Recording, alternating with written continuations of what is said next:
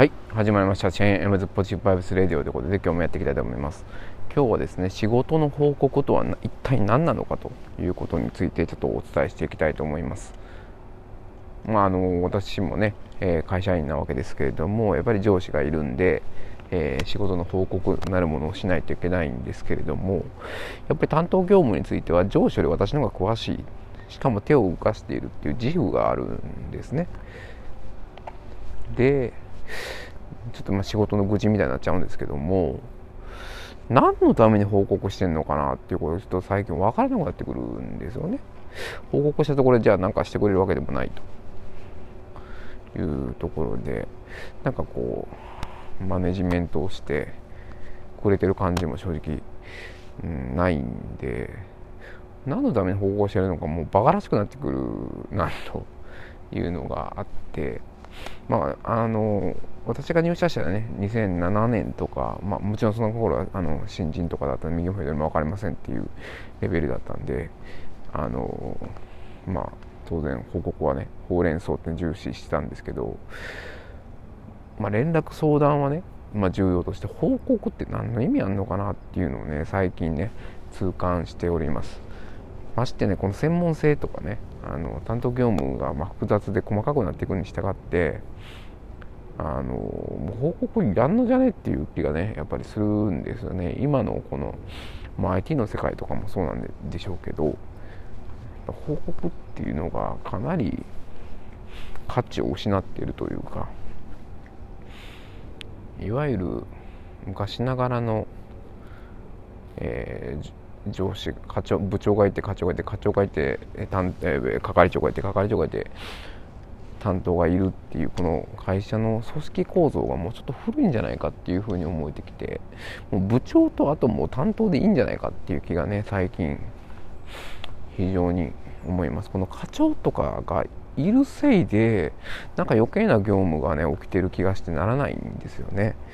今うちの会社でマイクロソフトチームスとか使ってるんですけど、こういうコミュニケーションツールとかチャットツールとか、ウェブ会議も発達してきて、情報共有でパッとやりやすくなったんですよね。メール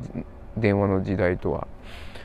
雲泥の差ですよね。社内 SNS とかも、ね、導入してる会社もあるし、でもやっぱ組織がねプロジェクトごとにというか、フラット化してきて、手を動かす人と、それを束ねる少数の人がいればもうそれで十分じゃないかなっていう気がしていて、うちの会社もなんとか部っていっぱいあるんですけど、その役割ごとにやっぱそのなんだろうな、なんとか部があるからこの調整がうまく必要になってきて、なんか長くなってんのじゃないかなっていう、なんかこう業務が遅くなってんのじゃないかなっていう気がしているんですよね。やっぱりこのなんとか部とかなんとか課とかがいっぱい出てくると、その折衝とか調整業務っていうのがどうしても出てくるんですよね。そしてこれ昨日のね、昨日やった宮内さんですね、オリックスの宮内さんがよく書かれてる、言われてることなんですけど、やっぱタコツボ化するっていうことですよね。これは俺たちの権限じゃないからとか、営業第1課と営業第2課で競争だみたいな、なんかそういうアホなことが始まってしまうと、なんかそういう組織構造のね弊害みたいなのですごく思います。